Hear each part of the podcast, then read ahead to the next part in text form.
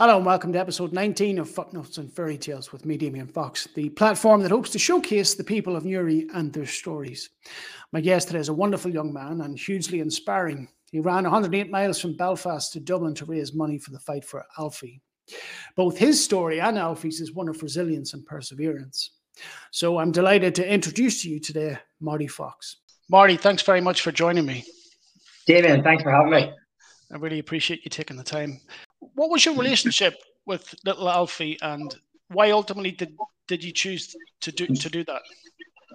Um, well, no relationship really. Just um, over the past while, I've seen different people raising funds for him to help him out and different wee things, you know, white collar boxing and things like that. There, and I've always sort of kept an eye on him, if you know what I mean, and um, admired him and, and the people that helped him out and all that sort of thing.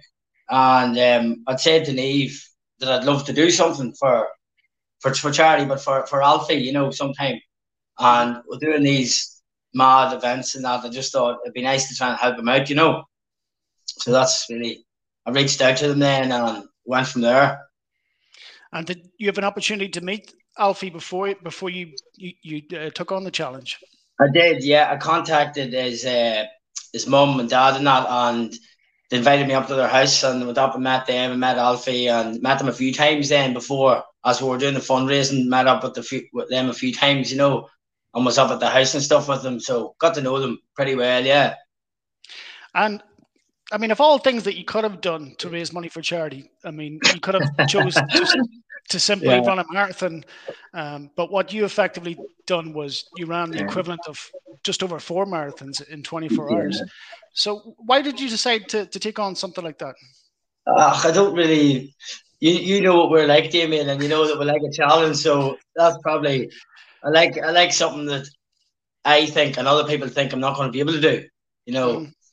so if, if I have doubts that I'll be able to do it, and other people obviously have doubts that I'll be able to do it, I sort of uh, thrive off that, if you know what I mean. And, and I just thought it would be very interesting. And it's out of the ordinary, obviously. You know, it's it's a lot bigger than just a marathon or whatever. So just thought I'd take a stab at that, you know. Absolutely. Um, I mean, I remember at the time my sisters sent me a link that I could follow your run, and I'm not one for social media, so I didn't really understand fully what you were taking on until they sent me the message. Yeah. So, and then I tried to put it in context. It's like, oh, so 108 miles, that's 173 kilometers. I was like, Jesus Christ, that's that's over four mar- that's over four yeah. marathons in, in 24 hours, and you finished it yeah. in under 23, which is remarkable. Um, how much training did you do in the build up to that, or what what condition were you already in? Well, that's a, that's that's a funny one because um, as Mick mentioned, the brother Mick mentioned in in his interview with you that we're in the lead up to I think it was a Dublin or Belfast, one of the Belfast Marathon, Dublin Marathon maybe, and I, I pulled out because I wasn't training wasn't on track, training properly, as you'd say, and um, so I wasn't really in great shape. I wasn't in unreal shape, you know, and it was only really five to six weeks out from it that I really started putting a bit of work in and training, you know, sort of putting the putting the graft in for it. Like so it was only about five or six weeks when I decided to do it. Then I had no choice but to train. So was tipping away bits and pieces of training, but not much, you know, beforehand. So about five, six weeks really just got the head in it and started training, you know.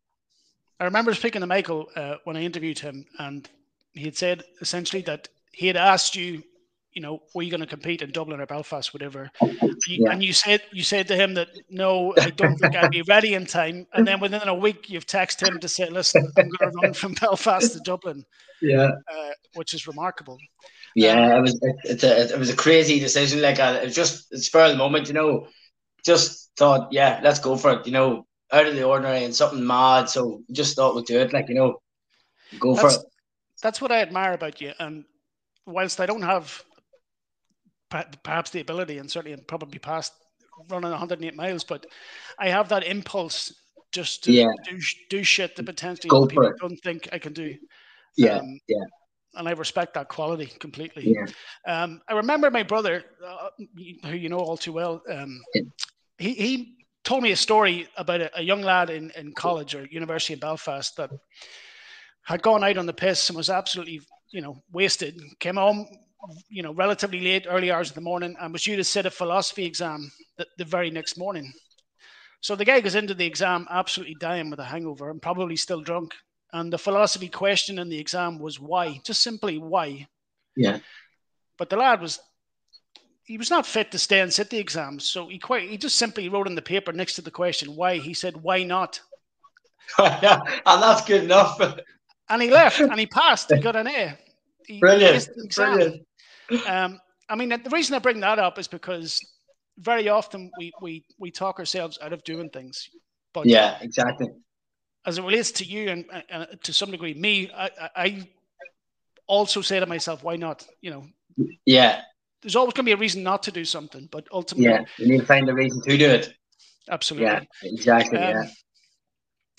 I wanted to move on then and ultimately talk about the, the challenge itself. Uh, yeah. I obviously did, did, did a little bit of reading I, you know, because I've seen that the Newry Democrat and, and other things picked up on it before and after. Yeah. Um, I'd seen you had said that within th- the, the first 30 miles were effectively difficult. Um, why was yeah. that? It was very warm. Sorry. Okay, so it, it, was, it was. It was very. It was a very warm day. I think it was about. It was high twenties. It was hot, like you know, it was a hot summer's day, and I remember thinking to myself on the way down the road, I said to my wife and even that in the car, my mum, said, God, it's very warm here. This could be, it's good it's not raining, but it was hot, like it was very hot. And for the first, the first 20 to 30 miles, I ran like I was running a marathon. I, I wasn't running like I was running 108 miles. I remember my brother Mick, he actually rang me. I think it was about 20 mile in, and my phone rang, and he says, "Jesus, man, what are you doing? You need to slow down." you need to you need to take it easy. You're going to be running all night, you know. And I thought myself, yeah, yeah, yeah. Just sort of got, got carried away, you know, and went a wee bit too hard at the start. I would say until my body decided to slow me down, you know. But yeah, it was, but it was very very warm, and we ran along right along the, the carriageway and stuff. So you were out in the open. There wasn't much shade or shelter, you know. So the first the first part of it was definitely hard, yeah. Until you got settled in like when you look to, to take on something like that, like logistically, like how well planned can that be? Like, do, do you have set points along the way that I'm going to stop here? This is what I'm going to eat. This is the kind of the calorie intake I need to sustain in order to get me through. Kind of, yeah. You kind of sort of have a bit of a plan, but not something something as mad as that. You, you can't really. You just sort of have to wing it and go go with the go with the flow, you know.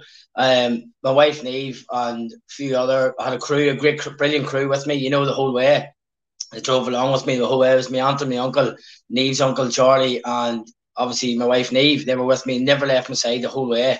And um, we had the car stocked up with food for a month, never mind all night, and everything I needed, different shoes, different clothes, and they were on the ball every time, um, wondering when I wanted to stop, and if I stopped, to get a drink, food, change. But uh, early on, I didn't stop as, almost as much as I should have.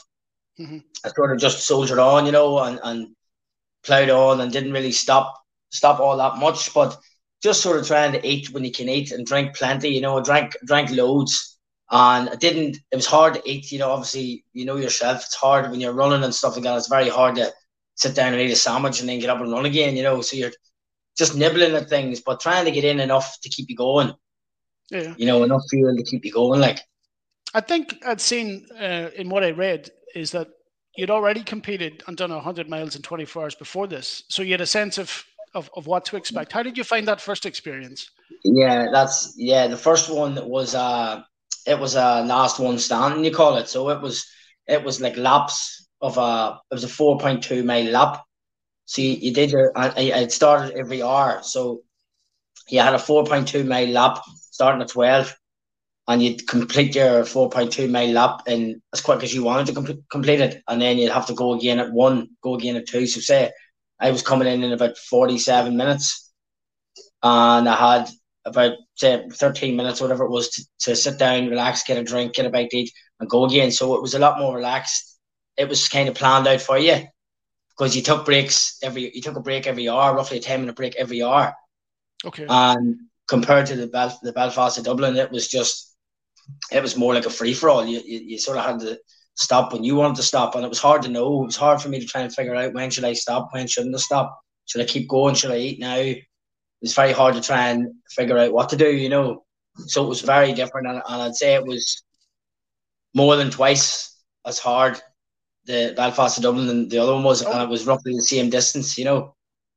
And and what, if anything, did you learn from that that first experience? Like like what what physical toll did that take on your body?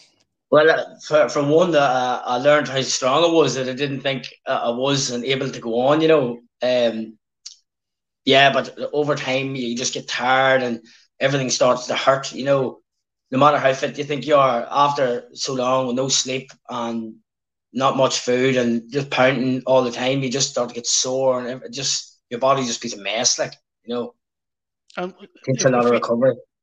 Yeah, that exactly what I was going to ask. Like, so when you when you finish something like that, you know, if we talk specifically about the first one, like, how long? What what kind of recovery period are we looking at?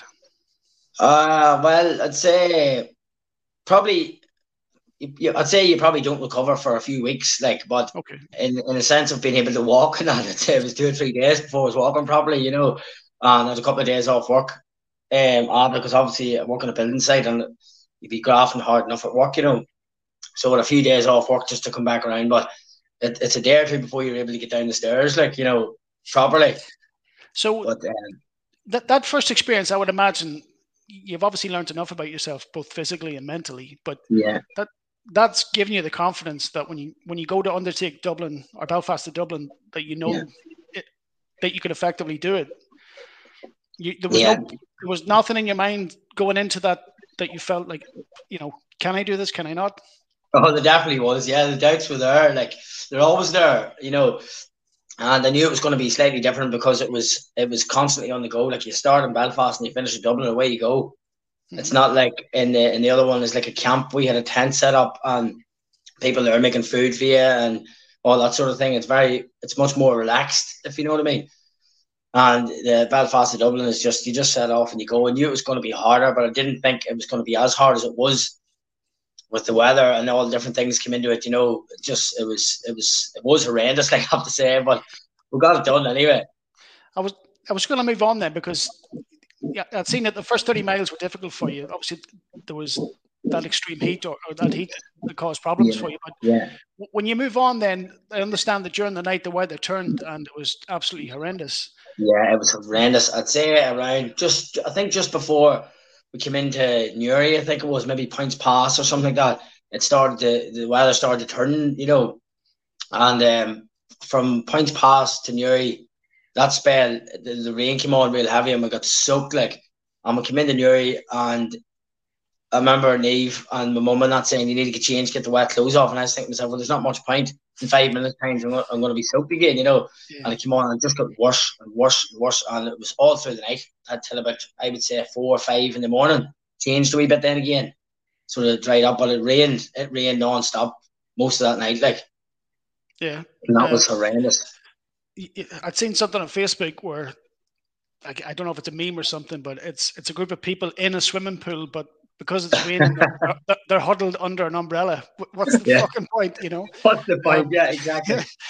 um, so w- when you get to the early hours of the morning, like at what point do you, do you hit like that, perhaps a physical wall and, and a mental wall where like you start to question yourself? Yeah, that's that's a good question because the, the, another thing that I learned was I, I didn't think you could be on the ropes, as in be completely fucked as and come back yeah, yeah. as many times in one in one event without actually recovering. You know, like I I can't even tell you how many times that I thought that that's it, I'm done, and then I would come back, come back around, do another bit, and same again. Then so like you hit the wall, uh, you hit the wall so many times. I did that time anyway, so many times throughout the night. So it just on and off, on and off. But I'd say from about midnight, from about midnight, it was just bucketing down rain and um, we were in, Dun- I think it was Dunleer. Dunleer had a real rough patch, and I knew because my family were looking at me and are you okay? And quit and I, I, thought to myself I'm obviously bad here because they're I can see that they're worried kind of thing you know? And um, I hit a wall at that stage but different points was coming back a wee bit. I was talking to myself going yeah you'll be all right you know come on just push through this bit and it'll be all right. And it was it, it was rough at times and I came back around and you know, but there was a few points where I thought that I wasn't going to go any further, you know. But That's 80 miles, three different points, like. Yeah, I want to understand. Like, obviously, like you said, there was there was points along the way that you felt I can't continue here, but and you said you come around again. But like, what do you attribute that to? That that you were able to to bounce back and can keep yourself going forward? Like, is that is that just purely psychological, or uh, obviously physically um, you need to be? I think it's I think it is more my head that got me through it because, for example, there was one there was one point in it where, like I said, I think it was eighty mile, maybe just outside Dublin. I think it could have been four o'clock in the morning, something along them lines, and I had pulled in at a point and I was I was in, in bad shape for an hour, maybe two hours beforehand, you know. And I remember uh, my wife and my mum saying, "Listen, you don't have to put yourself through this. You know, you, have tried, you've you've done you've done what you can do, and blah blah blah." And I was sort of wanting to hear that. I was going, "Yeah, maybe you're right," you know, wanting to stop, and just my body, just felt like my whole body was shutting down. I was just getting harder to lift each foot, you know, just got harder and harder and harder, and I sort of I sat down and thinking, yeah, just outside Dublin. I can't remember. It was around 80 mile, and I sat down and sort of thought myself, I don't know what, I don't know if I'm fit to get back up again, you know. And um, Niamh's uncle, um, Charlie Pentley, is actually a boxing coach. You know, I used to box in my younger days, so Charlie took me aside away from the women that were worried, obviously, and Charlie sat me down. Typical in the like it was like being in the corner of the ring again. You know, he just says, change your footwear and get a wee drink of coffee or something in there and there's a big downhill stretch here now. Get down it and see what way you are that. And I just go with it, you know. I just get up, I had a cup of coffee, Niamh changed my runners and stuff, and I just got up and started moving again, you know. That was just a switch, just flick the switch. Just I just needed to hear that. You know what I mean? Yeah, I mean, you touched upon it there. We we look for the, the path of least resistance, that that comfort, yeah. and it's easy yeah. to go that it's easy to yeah. go that way. But what's remarkable, what you did, is that you were able to continue to push yourself forward, even in you know incredible pain or discomfort each time you, you pick yourself up. What what did you learn about yourself, if anything? I mean, obviously you've been through the hundred mile before, but this you find perhaps more difficult. But did you learn something else about yourself in terms of the, how strong you were? The, the, fact that it was that it was able to push through that mentally, more so, you know, like that I was able to get up and like I know how bad I was, and it was only it was only after, obviously after that uh, my aunt and uncle were also there and they drove behind me in a lot of the darker roads. There's no lights, like I was just running by myself in the rain with a head torch on for miles and miles. And they were driving behind me because they were worried about cars coming behind, you know, not seeing me maybe. And they had said to me only only after it was all over and done that when I got up and gathered myself and took off again, in my head, I just made my way again. You know, I thought I'm flying here again. And they had said to me, they were driving behind me, and I didn't realize how slow I was moving or what way I was moving. But they had said that my feet weren't even lifting; they were just trailing. Okay. I was just, I was literally trailing my feet.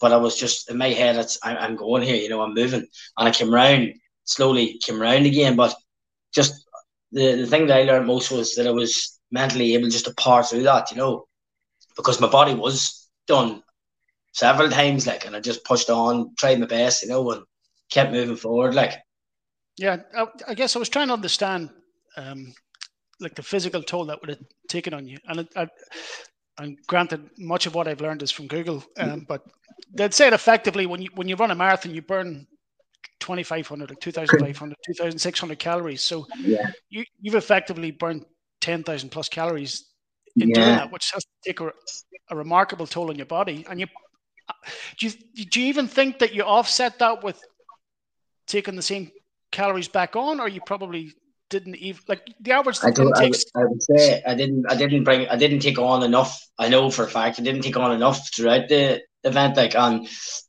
I'd say after like the, the, things that, that happen you, like headaches and dizziness, and you know, that's just all part of not having enough fuel in you and, and putting your body through that. Like there was a few points where I think uh, my brother Mick mentioned it in his interview that he had he had uh, Mick had come up to me. I think it was between Newry. He was working that day, so he couldn't be there at start. But he came up to me and he ran along with me for could have been eight miles and talked to me, sort of getting me set up for the night shift, as he'd say. And um, I remember him saying to me, "Now, just he's a great he's a great motivator, as you know, Mick. You know, he, he uh, in all the running I've done, he's always been the one that led me. You know, if if I if I want to ask something or anything about it, I'll go to him. You know, and he." he took me along and he was saying, trying to get me set up for the night. He was saying like, um, this is going to get rough, you know, and it's going to get ropey, and people have seen things and you know hallucinating really. And he was getting me sort of fired up, and I was laughing, "Oh yeah, dead on, you know, our fella, that's grand, yeah, don't happened to me, you know, that sort of thing." And obviously, from not taking enough food and just the body being wiped out, uh, there was one point where I, I was running along black dark roads and lashing rain. I remember running. It could have been three or four in the morning, and I remember running, looking, and going, "See four lads sitting with rucksacks on them, you know, pissing in." How you doing, lads? And they didn't wave back. And I was going, "Fucking hell, that's pathetic." Like, wouldn't even say hello to you, you know. And I get on up a bit, and I says to me, "What the fuck? What are they doing?" One of them boys. It's just, "What are you talking about?" And these four lads are they must be waiting to go to work, like, you know, three or four in the morning. And she looked at my mum and my uncle was there as well. And now I think he went back. He actually went back. They were all panicking. And I think he went back and he came up and he says, You need to get something, to, some food into you. There's nobody sitting on that wall. And I remember thinking, What the hell are you talking about? Like, so obviously started to think things and see things that weren't even there, you know. Yeah. Um, uh, when you looked at like I, I don't know what you, where you were set up for that run. I mean, were you listening to music or anything along the way? Yeah, yeah, it was a lot of it. I had music on, and yeah, a good part of it I had music different things. it's crazy, like when you're when you're by yourself for that that amount of time, and when you're struggling on and off, you like it's you're, you're kind of talking to yourself, you know, telling yourself things in your head. You're, you're flying here. It's going to be dead on. You're, you're you're doing well. It's it's crazy, like the things you be thinking in your head, and but a, lot of it I did have, have music on, you know, and obviously my crew, like my wife and that, they were all there beside me, and every so often they would pull in, and I would stop for a minute or two and have a chat with them, you know, touch base and see how it was and see how I was feeling and tell him I was okay and that, you know. But a lot of it I did with music, it, it helped, like. Yeah, I was trying to understand because, uh, I mean, I would watch David Goggins and, and people like that to try and, you know, motivate myself to get off the couch and do even uh, a couple of kilometers, but um, I understand like him in particular. He doesn't even like listening to music. Yeah, that's yeah. There's an element of that sick fucker that he likes. yeah, music, yeah, you know? yeah. Um, he likes the pain. Yeah, yeah. Um, of it. But I, I understand. Part of me understands that because I've started running again, and granted, I've just got. Yeah, you're doing well. Yeah, good man. To the five k mark, which is, I guess, the equivalent to thirty Brilliant. minutes. And when I look at that in comparative to what you did, like literally, I did 5K a couple of days ago and I literally had to go and lie down afterwards.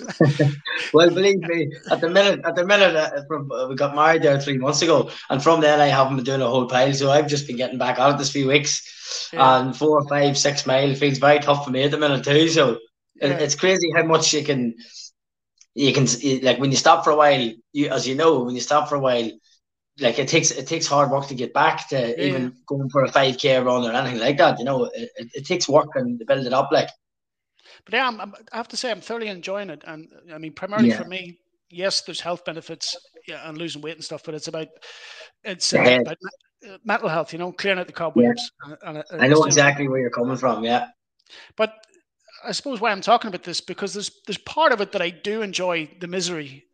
Yeah, like, suffering. Yeah yeah, I strangely there's there's a point I guess along the 5k where like this is very uncomfortable, but in my mind I've, I've decided this isn't going to stop me. You know, this isn't enough of a deterrent for me to stop. I'm going to keep going. I'm going to beat this. And more Brilliant, often than yeah. not, whilst it's not a physical, it's a mental thing telling you, you know, you yeah. can just stop. There's, you can walk. You don't need to finish this. You're not racing. There's nobody watching you.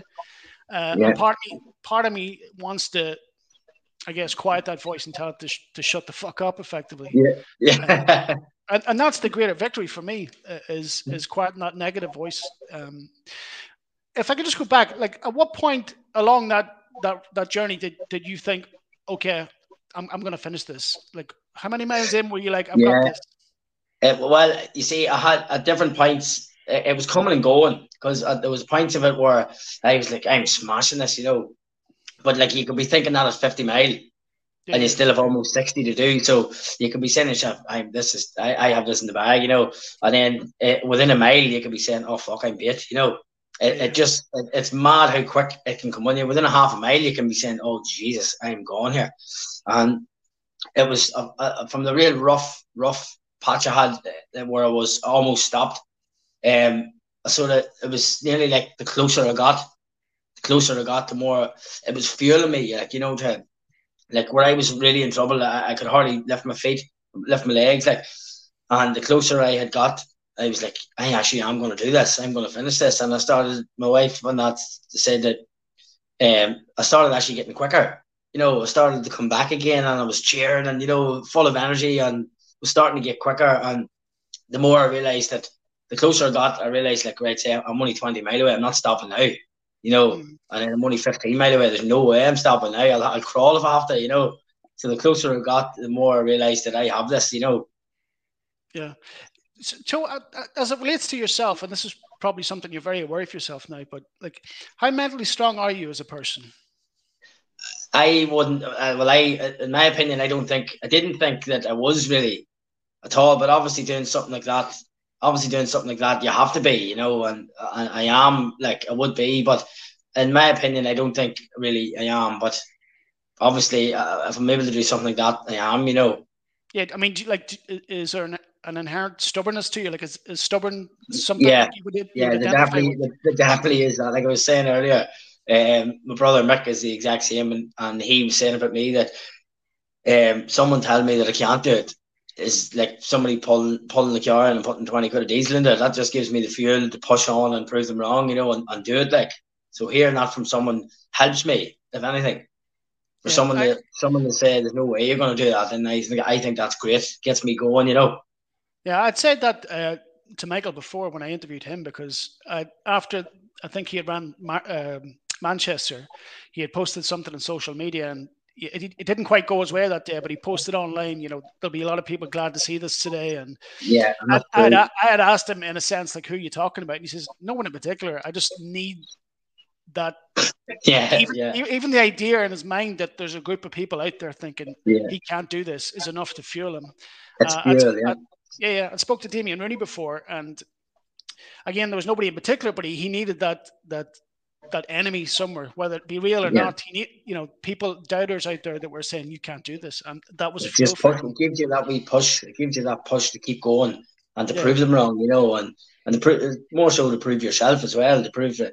Like I had I had doubts thinking, geez, I don't know, and, and it was it was to prove myself as well that I could do it and I could push on and power through it, like you know, that yeah. was all part of it as well. So when you get to, to close to the end, and firstly, I want to understand because you'd said in, in what I had read is that at points along the way where you found it very difficult, Alfie Penny was a huge motivator for you. You kept thinking about him, and, and that pushed you along. Um, the main um, thing, yeah. Yeah, that, it was more so like people were saying that the challenge that I had was incredible and and stuff like that. But the challenges that Alfie has every single day, you know, yeah. and they're not going away. I finished my challenge and that was it. You know, it was done. Alfie has Alfie has challenges every day.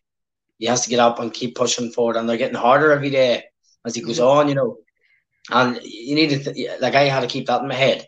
I was thinking like he, he's stronger than I am. You know, he's pushing through every day, getting through the day with a smile on his face. So if he can do that, I can do this. You know, that was he kept me motivated as well. Like, yeah, I love that that saying that not all superheroes wear capes, but I think some superheroes wear uh, Newcastle jerseys because I understand he's a yeah. he's a Newcastle fan.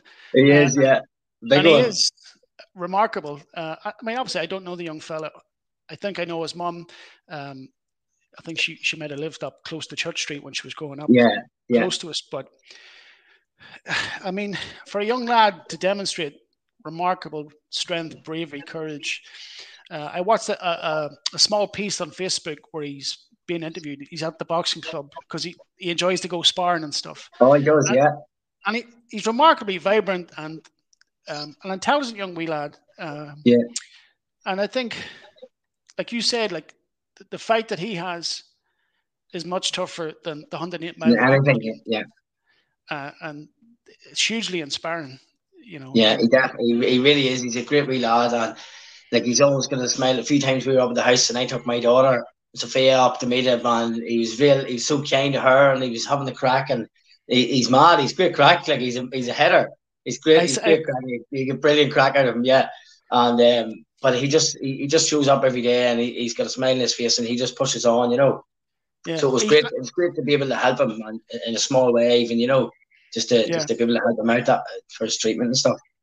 Like it, it's hugely inspirational what you did, um, but when you look at someone like Alfie, he probably isn't all too aware of how hugely inspiring he is. Exactly. Yeah. Yeah. Um, exactly.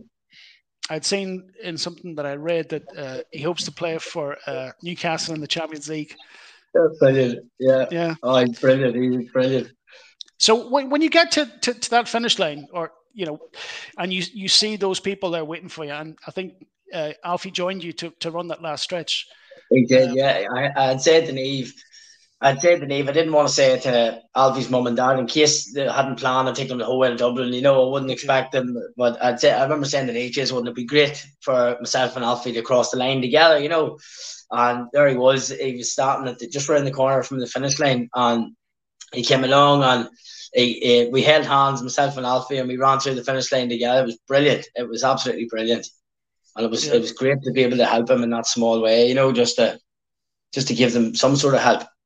That's remarkable like because I'd seen, and I think it was part of the Democrat piece that they done on you. Like, obviously, Alfie goes every three, four months, or I think it's four months to, to the US yeah. to receive treatment, and it costs anywhere between thirteen and fourteen thousand American dollars. Yeah, it's a lot of money. Yeah, absolutely, and and you can imagine as a father now yourself, like who who has that kind of money? Exactly. Yeah. Available to them at any one time. Not to mention that you need it every four months. Yeah. Um, you raised, and I, I think at the time when you were interviewed, it was about four grand, but I think ultimately it ended up a, a well over five. Yeah, it actually ended up. I think it was just below eight. Oh. It could have been. It was over seven. It was. I can't really remember off the top of my head. It was in around. Could have been seven and a half or something like that. You know, between seven and eight thousand. It was like, and it was only really. It was only really as I started the run. I think on the way to Belfast that day, I think we'd only maybe two grand or something. I thought that was amazing, you know. It was more so, I have to say now, it was more so my wife Niamh, she was sort of behind that end of it. As I wouldn't be great at anything like that and phones and stuff. That wouldn't be my thing, you know. I put the runners on and go, and she sort of she sort of looked after the the fundraising part of it, you know. So she has to get a bit of credit there too, you know. And um, so she was looking after that end. And I remember driving down the road to Belfast before we started that day, and she says, "You're reaching two thousand here. We're flying, you know." And it was only she was putting live updates up after, like say, ten mile, twenty mile, thirty mile, you know, right through the night. And it was only really, I think, when people realised how crazy it was, that it just it just took off. Then, so as as from I started the run till I finished it, obviously it had just lifted thousands so it was only as as we were in the middle of it that it was just going up and up and up. And if I'd stopped for a drink or something to change footwear or something that Niamh was saying, it's just went up another thousand. There's another five hundred. Just it was just going and going and going. So it was brilliant, and that kept me motivated as well. Then. Yeah, that's why that's I want to understand that because it, it it has to be a huge motivator. It's one thing to know at the start of it that I've got two grand, which is wonderful in itself, yeah, but amazing. to keep you running and keep you moving, like to give you those updates, I'm sure that was an up, uplifting thing to, to hear. Yeah, it was, and, and, and Niamh knew that, and that's why she was doing it, you know. And she was posting different things uh, like on Facebook and that because there was a lot of people. There was a lot. I have to say, the people in Newry and people I work with and Niamh work with and works with and everybody like they, they were all so good and so supportive and stuff, you know. And so she was sort of keeping live updates and stuff. And she had put up a post saying that we're so far away from Newry. And when I came into Carnbane and into Newry, the crowd of people that was there, Newry people obviously to, to support me, you know, it gave me such a lift, you know, to, to, to keep going. It was brilliant, great support. And with raising the money, obviously, it was brilliant as well. Like, yeah, no, absolutely fair play to you, man. That's incredible. Not only to have raised money that you raised, but to have done what you did. Yeah. Um, I mean, I, in my mind, I'm trying to put it in context because, like I said before, I've recently just hit the 5K mark. And I think I did 5K on, on Thursday, say, for example. And then right. Friday, I did it again. But come Saturday, I was like, I'm, I can not physically go out and run again because yeah. my legs are stiff and gone. So I'm going to wait. Sore, yeah. But, you know, that 5K relative to what you run is insignificant. And, and yeah, it's only really. I, I, seem to forget sometimes. I seem to forget now that I haven't been doing much running in the past couple of months. I got married, we're on holidays, and different things there. It's only really now, like, like so now I'm speaking to you that I'm, I'm thinking back. Oh, Jesus, 108 mile, you know, and like I, I don't pray. I don't think I'm anyway different than anybody else. I don't think. I just in my head, I sort of think I just winged it, you know, and and like I don't. I don't have much. I wouldn't have much confidence in myself, if you know what I mean. I wouldn't. I don't think I'm any different than you or anybody else. Like it just seemed to tip away. I was able to keep pushing and do it somehow, you know. But there is, uh, you know, and and it's a wonderful quality to have is is modesty and humility in that yeah. you don't blow your own horn. But there obviously is something deep inside you where it's like there's a no quit. Like, I, yeah, I, I think uh, as Mick, as Mick mentioned, I think it's uh, the stubbornness yeah. just keeps you going. And obviously, you do a bit of training, and we're, we're fit enough like to the, to back it, like you know.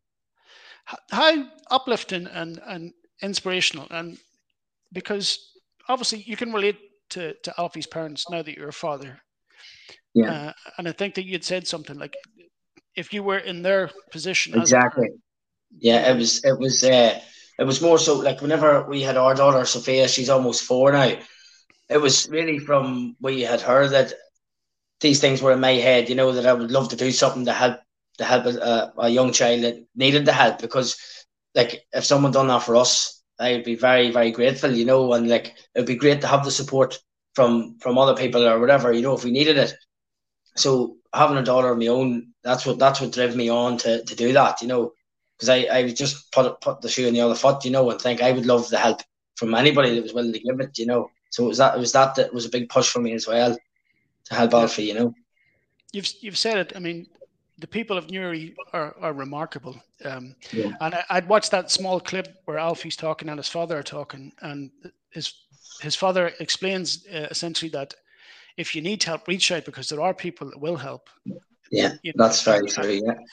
Um, and I think that's that's a wonderful quality of the people in Newry. Like, I don't think you can drive through Newry at any day throughout the year where there's not someone on the street with a bucket collecting money yeah. for charity. Yeah, it's um, brilliant. And I, I mean, I'm sure potentially it happens in other towns and cities across Ireland, but I've never seen it before. Yeah. It's, and I, you know, I talked to Collie Bell, and he essentially said the same thing. Yeah, like whenever we when we done that, when we done the run, like when I done the run, and um, we were raising the money, and I was completely blown away by the, the people and the generosity of people, like around Newry and different ones, like people I haven't even met, like you know, people I, I don't I don't even know, and maybe that Alfie doesn't know, and just just would willing to help, you know, think you're doing something to help, so they can do something to help, you know. It was brilliant. I was blown away by the support and generosity from people in Newry and, and everywhere else, you know. Brilliant. Yeah unbelievable. I mean, your brother can testify to this as well. I mean, I've seen that recently he just uh, raised money. Before, you know, it's kind of insane because I think he he ran a thousand miles in in the build up to I don't know if it was Berlin. Berlin. Berlin, yeah, it was Berlin, yeah. And the thousand miles he did before Berlin, he had raised money for motor neuron disease and particularly yeah. for Marty Lynch. Marty Lynch, yeah. And then obviously me and Michael talked about it before. You know, with respect to his his twin boys, you know, he raised an incredible amount of money as well. Um, yeah, I think he raised over yeah. ten thousand pound. I think for for the the children's unit and stuff. Yeah, I, I, was up with him when he done that. I was running around with him, you know, and he raised a remarkable amount of money as well. Like, and that was the backing of the Newry people as well. It's it's amazing, like you know, and yeah. he we we get sort of a a sense of like achievement, you know, out of that and helping people. It, it's obviously you know yourself. It's great. It's great uh, if you're going to do something mental and crazy like that. Like why not? Why not help someone along the way when you're doing it? You know. Absolutely. Uh, I can't remember how long it, it is now, but me and me and my brother, our fellow, we we cycled from Belfast. That's right. I remember. I remember that. Yeah. Um, and I, I'd done a fair bit of cycling in, in the build up to it, and um, I think in all we did about 112 miles. Um, so we cycled oh, yeah. from Belfast City Hall to the GPO uh, in Dublin, and it was for Kevin Bell and potentially Pips or something. But uh, Sean Bell, Kevin's brother, was there waiting for us at the GPO. So yeah. it was a remarkable sense of achievement. Oh, it's brilliant! Yeah. My wife and daughter were there. We only had one child at the time, and so my wife picked picked us up just across from the GPO, and I get into the car, and within ten minutes I passed out. I literally yeah. But my, our fella, he's sitting on the back texting away and posting things, and like it hadn't taken a flinch out of him. And I, I had yeah. all busted myself just to finish Uh, and there he's sitting as lively as can be in the back seat, texting and, and posting it. That's brilliant. That is brilliant. Yeah, it's, it's a great feeling though. It is a great, it's a great feeling to do something like that to help out, and obviously to put yourself through that, you know, because it's not like what you've done. It's not easy, and what what I done and what Mick done that time, it, like it's not. It's very far from easy to do any of them things. Like you put yourself through a bit of pain and suffering, you know, but it's it's a nice feeling to help out in some way you know. Is is there any part of your wife, Niamh, that thinks, "Oh no, what's he going to do next?" Yeah, hundred percent, and that's that's another thing I wanted to say. Um, like no matter what I say, she she backs me all the way, you know, and like even if you say to her here, Niamh, I think I'm gonna I'm gonna run for 24 hours. I need you to drive alongside me and feed me and change my runners and stuff. She's just yeah, no problem. That's good, you know. She she knows I've got that edge of me, like you know, and she supports it, like you know. So it's brilliant. Yeah, I have that same impulse, and I fuck, I can't imagine that I would ever look to do 108 miles, but I have that like never need, say like, never.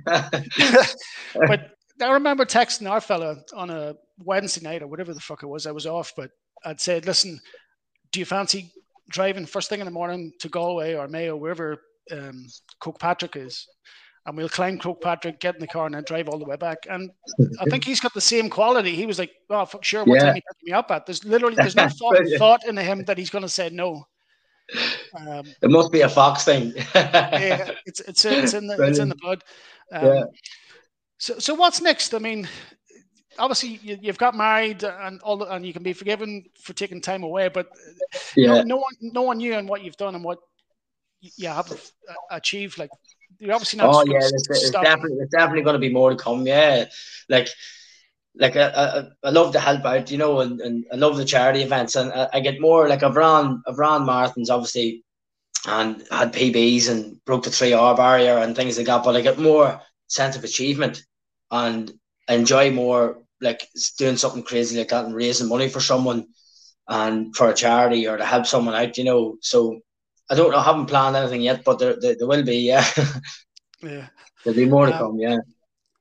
Yeah, it, it's truly remarkable. And I didn't want to not talk about Alfie's condition because anybody that, that potentially watches this, uh, myself included, I, I, I mean, obviously being from Newry, you're probably, and most of us are fully aware of Alfie and you know the effort to raise as much money as possible. But I didn't have a, mm. a real or any understanding of, of the condition itself. Um, yeah. And I, I wasn't aware how severe uh, and life limiting the condition can be. Yeah. Um, um, which I guess puts a lot of things in perspective. Um, oh, absolutely. I'd. I'd watched uh, that same video, you know, Alfie and his father in the boxing club talking, and at the very end, uh, there's there's a part where I think Alfie's mum is either taking his gloves off or putting them on, and she's got a smile from ear to ear. Yeah, you can you can see immense love and pride. Yeah, um, and as a parent myself, you know, I think we're all very fortunate, and you take for granted that when your child's born, they're, they're healthy. And yeah, yeah, we, we don't realize how lucky we are, like for, yeah, yeah. for that for that reason so I mean, it put things in perspective um, for me. And you know, I'd seen something she had she had written on Facebook, and she'd said that that date in particular was the hardest day of her life. You know, when you're given that kind of bad news, you know, because in life, if you're healthy and everything goes well, there's no, or at least the the horizon of your life is so far away that you never think you'll get there. You know. Yeah. But but if you can imagine your son or daughter and there's a very clear horizon on your life, that has to be incredibly terrifying. Um, so I think people like you that are out there and willing to sacrifice to raise money for such a worthy cause um, is is wonderful. And yeah. I mean, all too often that humility and modesty in you, you probably don't give yourself enough credit for what you've done. Yeah, yeah, but it's like it's like what you said. It's just like what you said about being a father yourself, and it was it was only really when I started to think that like I, we don't we take for granted how how lucky we are that, that obviously your kids and my daughter is healthy and well and and don't have issues like that. But it's it's only when you start to think about it then like you realize how lucky you are, and if you can do something like what we've done to to help someone that's not as fortunate as us, you know, to to, to help them in any way at all is brilliant. Like, and it's, it's something that I like to do, you know. And yeah, because we, we don't sing our praises enough, and it's probably a good thing because nobody likes that person that never shuts up about themselves. You know, yeah. That's that's irritating in itself. But I think when you do something remarkable, you should give yourself all credit and, and allow yourself a moment just to say, well done. Um, because it's very clear the impact that people like you and, and others that are raising money for Alfie, the impact that you're having. Because I'd seen his mom, Colleen, had said that without the treatment he's receiving, yeah, or, or with the treatment that he's receiving, he's defying all odds because other people his age with the same condition are essentially in a wheelchair at this stage. In a wheel, exactly. That's the that's the thing. Like his mum and dad, they're, they're brilliant. You know, they're they're brilliant. They, they don't stop. They just keep going and doing different things. And his mum, um, Colleen, she does crazy things as well. You know, to try and raise money for him. And like, they, they, they've said to me how grateful, uh, like they were so grateful that I like, I didn't even know them. And yeah. um, Jamie, Jamie had mentioned that he said that like I reached out to them. They didn't come and ask me to do anything. They, they didn't even. They'd never met me, and I've never met them. And I sort of I reached out to them and just told them one day that uh, um, it was actually Charlie Pentney that got me in touch with them, and he um, he rang um, Alfie's mum, and I just came on the phone and I just told her what I was going to do, and she just says, "You lunatic," you know. and how far away is it? And I says five weeks, and she, she couldn't believe it. But they were so grateful. They really, really were so grateful uh, of the help that we tried to give them. You know, they yeah. were they were very, very grateful they, they were they were very vocal in their praise. I mean, I seen a Facebook post that they had um, where they said that they were effectively totally blown away with this man's guts and determination. Um, yeah, but I think in order to do incredible things, there has to be you have to be a little unstable mentally to do fucking oh, crazy things. You yeah. know? Yeah. Has, yeah. Um, you know, so we, we talk about mental health, but I think you have to be a little unstable and not you have well. to be a bit wobbly. Yeah, like I have mates. A lot of my mates be, be saying to me like, "What the what is going on? What what do you be thinking?" Because a lot of the lads play football and that, you know, and, and they've been a training. They go for an hour's training, at night. They'll have to run for maybe fifteen minutes of it, and they say to me, "How the fuck do you enjoy that? How like why do you do that yourself? You know, they, they actually can't understand. They don't understand why why you would do something like that. You know, but, but obviously, it's only people. It's only people that do it. But if, even like yourself, there, you know, going for your runs, it's only people that do it and you know get some sense of enjoyment out of it. A challenge, obviously, you know, you like a challenge. Everybody likes a challenge, like. But it goes back to what I was saying that there is an element of it that you maybe strangely enjoy the pain or the misery. Like there is a yeah. part of that where it's like I'm suffering here, but the reward at the end of it all. Yeah. Um, like is, is that, that little thing I posted in my story on Facebook. It was a picture of you, and it was a quote from Eric Thomas, um, and it says, "At the end of pain is success." You know, yeah. you might suffer, but ultimately, at the end of it, you're going to you're going to win. Yeah, yeah, and, and it's sort of uh, that's the that's sort of the thing that pushes you on. It's kind of it's kind of the like the thought of there's not that many other people can do this, and I don't know if I can do it, but I'm going to give it a good go, you know. And that, and that's sort of the, that's the difference of it. Like like it's sort of you thinking to yourself, there's not that many people that, that's out doing this year, so it sort of drives you on a wee bit, you know, to to, to do it like to complete it yourself. I, I mean, very often I quote TV shows and stuff to, to to support my point, but there's Father Ted and uh, Father Ted buys Mrs. Doyle a, a tea making machine uh, because he wants to take the, the the pressure and the and the hassle away from her for having to make tea. Yeah. But I think she says to herself, maybe I maybe I enjoy the misery. You know, maybe she, she exactly, likes yeah. the misery. Yeah. Um, yeah, yeah. But again, like I can't speak highly enough of you, but when when I look at running in particular, and, and my two sisters have just done the Great North Run. Uh, yeah, brilliant. To raise money for uh, Diabetes UK because my, my sister has type 1 diabetes. Um, and they did remarkable. My sister can't get enough of it. She told me like it is truly addictive. I'd always played football before, and I was, you know, up until my twenties, I was in good condition. Um, but I, there's a 20 year gap there where I've done nothing. Um, yeah, yeah. Life, life yeah. gets the yeah, yeah. Um, but I, I, I, there is an addictive, an addictiveness to it because, and she had told me that. But now when I don't run, it's, I mean, the app that I'm following, I'm listening to Steve Cram, the English or the Newcastle runner that was a famous Olympian and British runner, but um, he tells you to take a day off, you know. But I'm actually at a point now. I don't want to take a day off because I feel like you I don't. I know exactly. Yeah, you don't want it because that day you don't feel as good. Exactly. You don't feel as good. You don't feel as energy. Uh, like you don't have as much energy and stuff, and you don't. You don't feel like you've done something then if you haven't done it. Yeah, I know um, the feeling. Yeah, it's brilliant. How difficult is that for for someone like you, or, or I mean, you can probably speak for Michael. Um, to, to, yeah. to, to, to, set the tools down, put your shoes away, and, and, not run. How difficult is that? Yeah, well, I have to say now, like I, I would be nowhere near in the league of Michael, like the way uh, in regards to training and effort and work that he puts in. Like I'll go through a phase there where, like, if I'm on the lead up to a marathon, I'll train hard. You know, I could I could do six months training and racing and running and and then I can easily do three months doing nothing. I find that very easy as well. I enjoy that, like you know, having a beer and going yeah. out for a meal and just relaxing, you know, and family time and that. Because there's a, there's a lot of sacrifice, you know, with the likes of Michael there, like he's now two twenty four marathon runner, like absolutely insane, and, and that doesn't come easy. Like so, the sacrifices that he has and stuff like that, like he has to give up a lot of things, like for for to do that and put some work in. Like he, he does not take a day off. He doesn't take a day off. Yeah. Ever.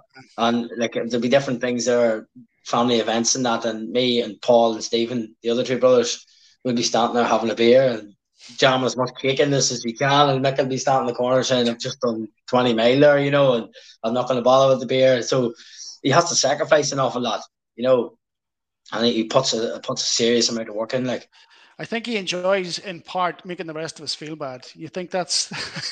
yeah, I think that could be part of it. Yeah, I think that could be a big part of it. I went hiking here one day in Switzerland with uh, my boss, a Danish fella, and his friend, another Danish guy. And we went up. We took the cable car so many thousand feet up, and then we hiked the rest. So obviously cut corners. But I'm coming back down, and I'm texting Michael, uh, and he's training in advance of the Dublin Marathon and he, he says, you know, I'm doing wonderful, I'm, you know, running every day. And he sends me a picture and he's no top on. And uh, man, it, it, it, made me feel this small or this big. Yeah, yeah, yeah. You know, the man was absolutely ripped and yeah. here I am. I actually texted him. It's like I'm struggling to get off a mountain here because my legs have gone. I had no energy left, um, and this man's just looking like an absolute machine. Um, yeah, and he, he does think Mick, Mick, he knows how I work.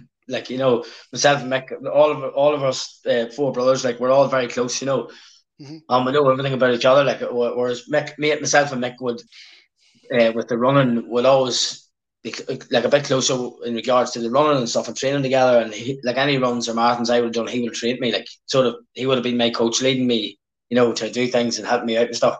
And he would say to me there now, and again, you know, if I'm not doing much training, he knows exactly what buttons to press. And he'd look at me and he'd say, that's just that's the biggest you've been in a while, is it?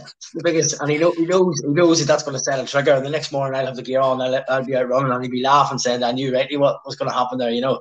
He knows what to do to get you going again, like. Make yeah. you feel like you said, it makes you feel this small and then gets you back on track, like. I think you're very lucky uh, in so much as that you have that relationship with him, and yeah, you, ha- you have running in common. Uh, and I suppose Mick being your older brother, there's no better role model than than having somebody that does the same thing uh, and sets a wonderful example. But away from Mick, like who else? Where else do you draw motivation from? Like when you when you set yourself goals. Uh, there's a few. There's other lads we, we, we train with there, and it's it's more so myself. It's more so challenging challenging myself, you know, and trying to get myself better than I was the day before, you know, that sort of thing. Like, and obviously Mick Mick would be a massive motivator for, for me, like to keep me going. But that's really it's really just myself to to be better than I was, you know, and try and get myself back on track and back in shape and different things, you know. Yeah. Uh, I wish I had that strength. I mean, part of me, when I get into a particular like uh, space, I will motivate myself because you know, I'll feel that guilt. Like I said, I want to run every day now, and when I don't, yeah. I beat myself up. But I equally like that supplemental um, motivation and support. So I listen to particular like motivational speakers, Eric Thomas, David Goggins, yeah, um, and different people like that. And for whatever reason, I like when I run, I like to listen to hardcore gangster rap.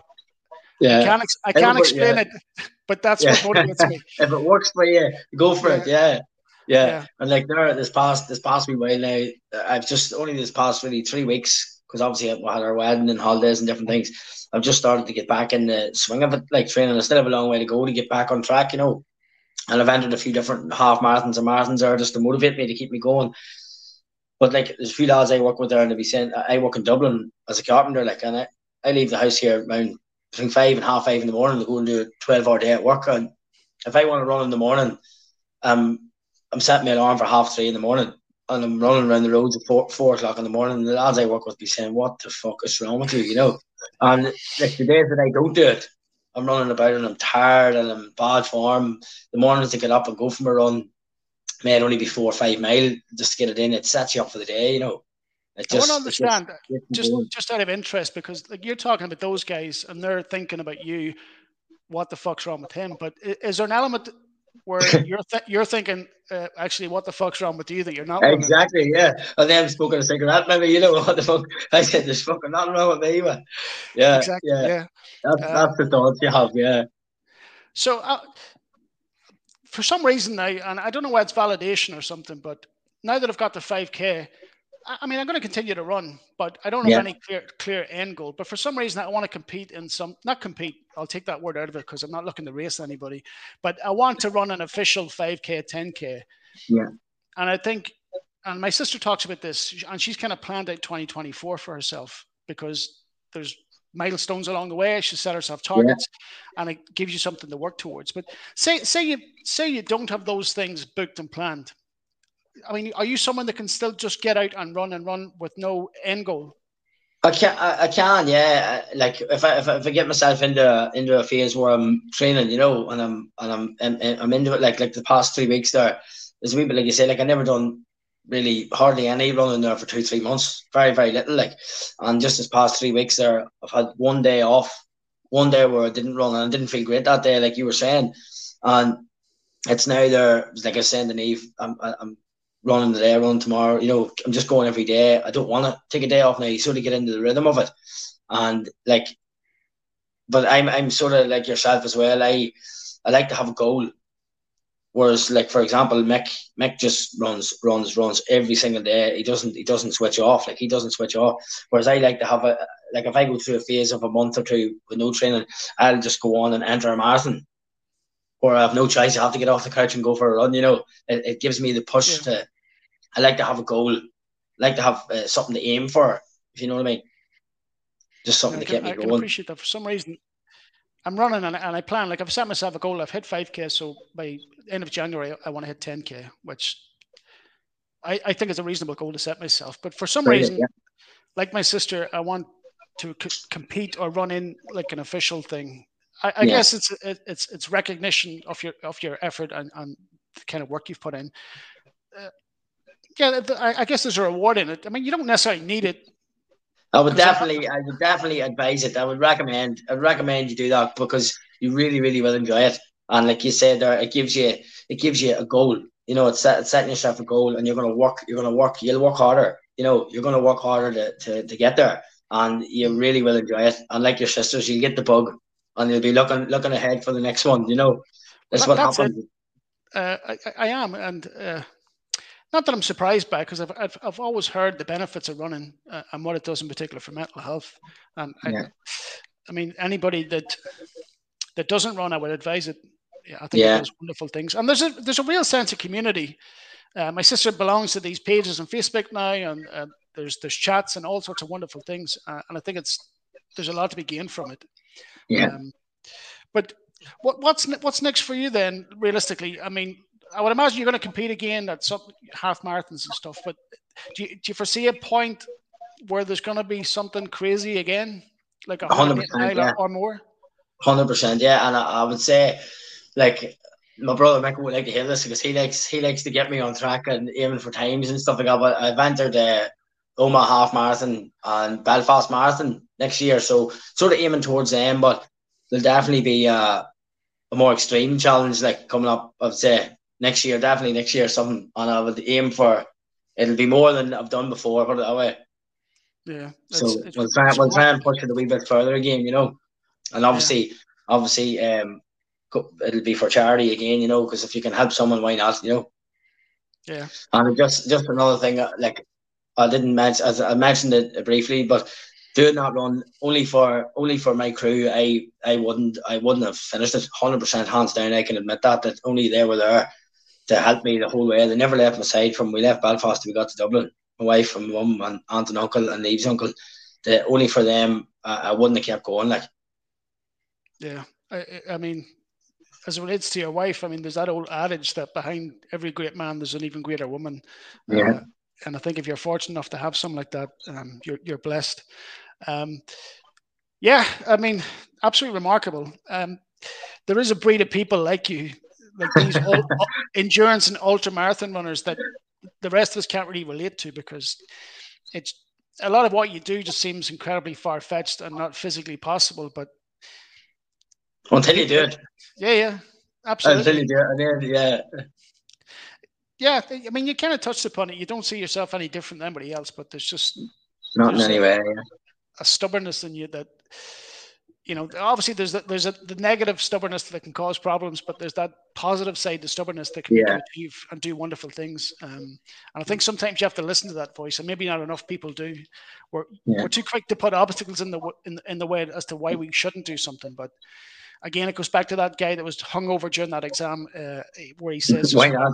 Why not? You know, absolutely. yeah, yeah. Uh, Marty, I'll not t- take any more of your time up, um, but I, I, I, really appreciate you talking to me, and I, I hope in somewhere people watching this, it, it highlights you and what you've done, because it, it is monumental to run 173k in under 23 hours is is is, is unbelievable. Quite quite frankly, yeah. um, um, I think you know that that it must be that there's something in the Fox DNA you hit the nail on the head, yeah. yeah.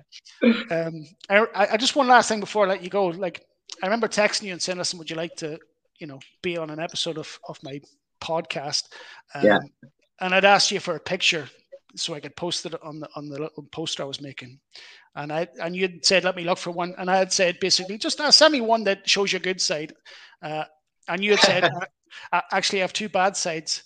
And I thought I thought to myself that little handsome little bastard. there's, there's, not a bad side to him. Um, yeah, we're all thankfully all us Foxmen are are, are, are blessed with good looks. Oh yeah, hundred percent.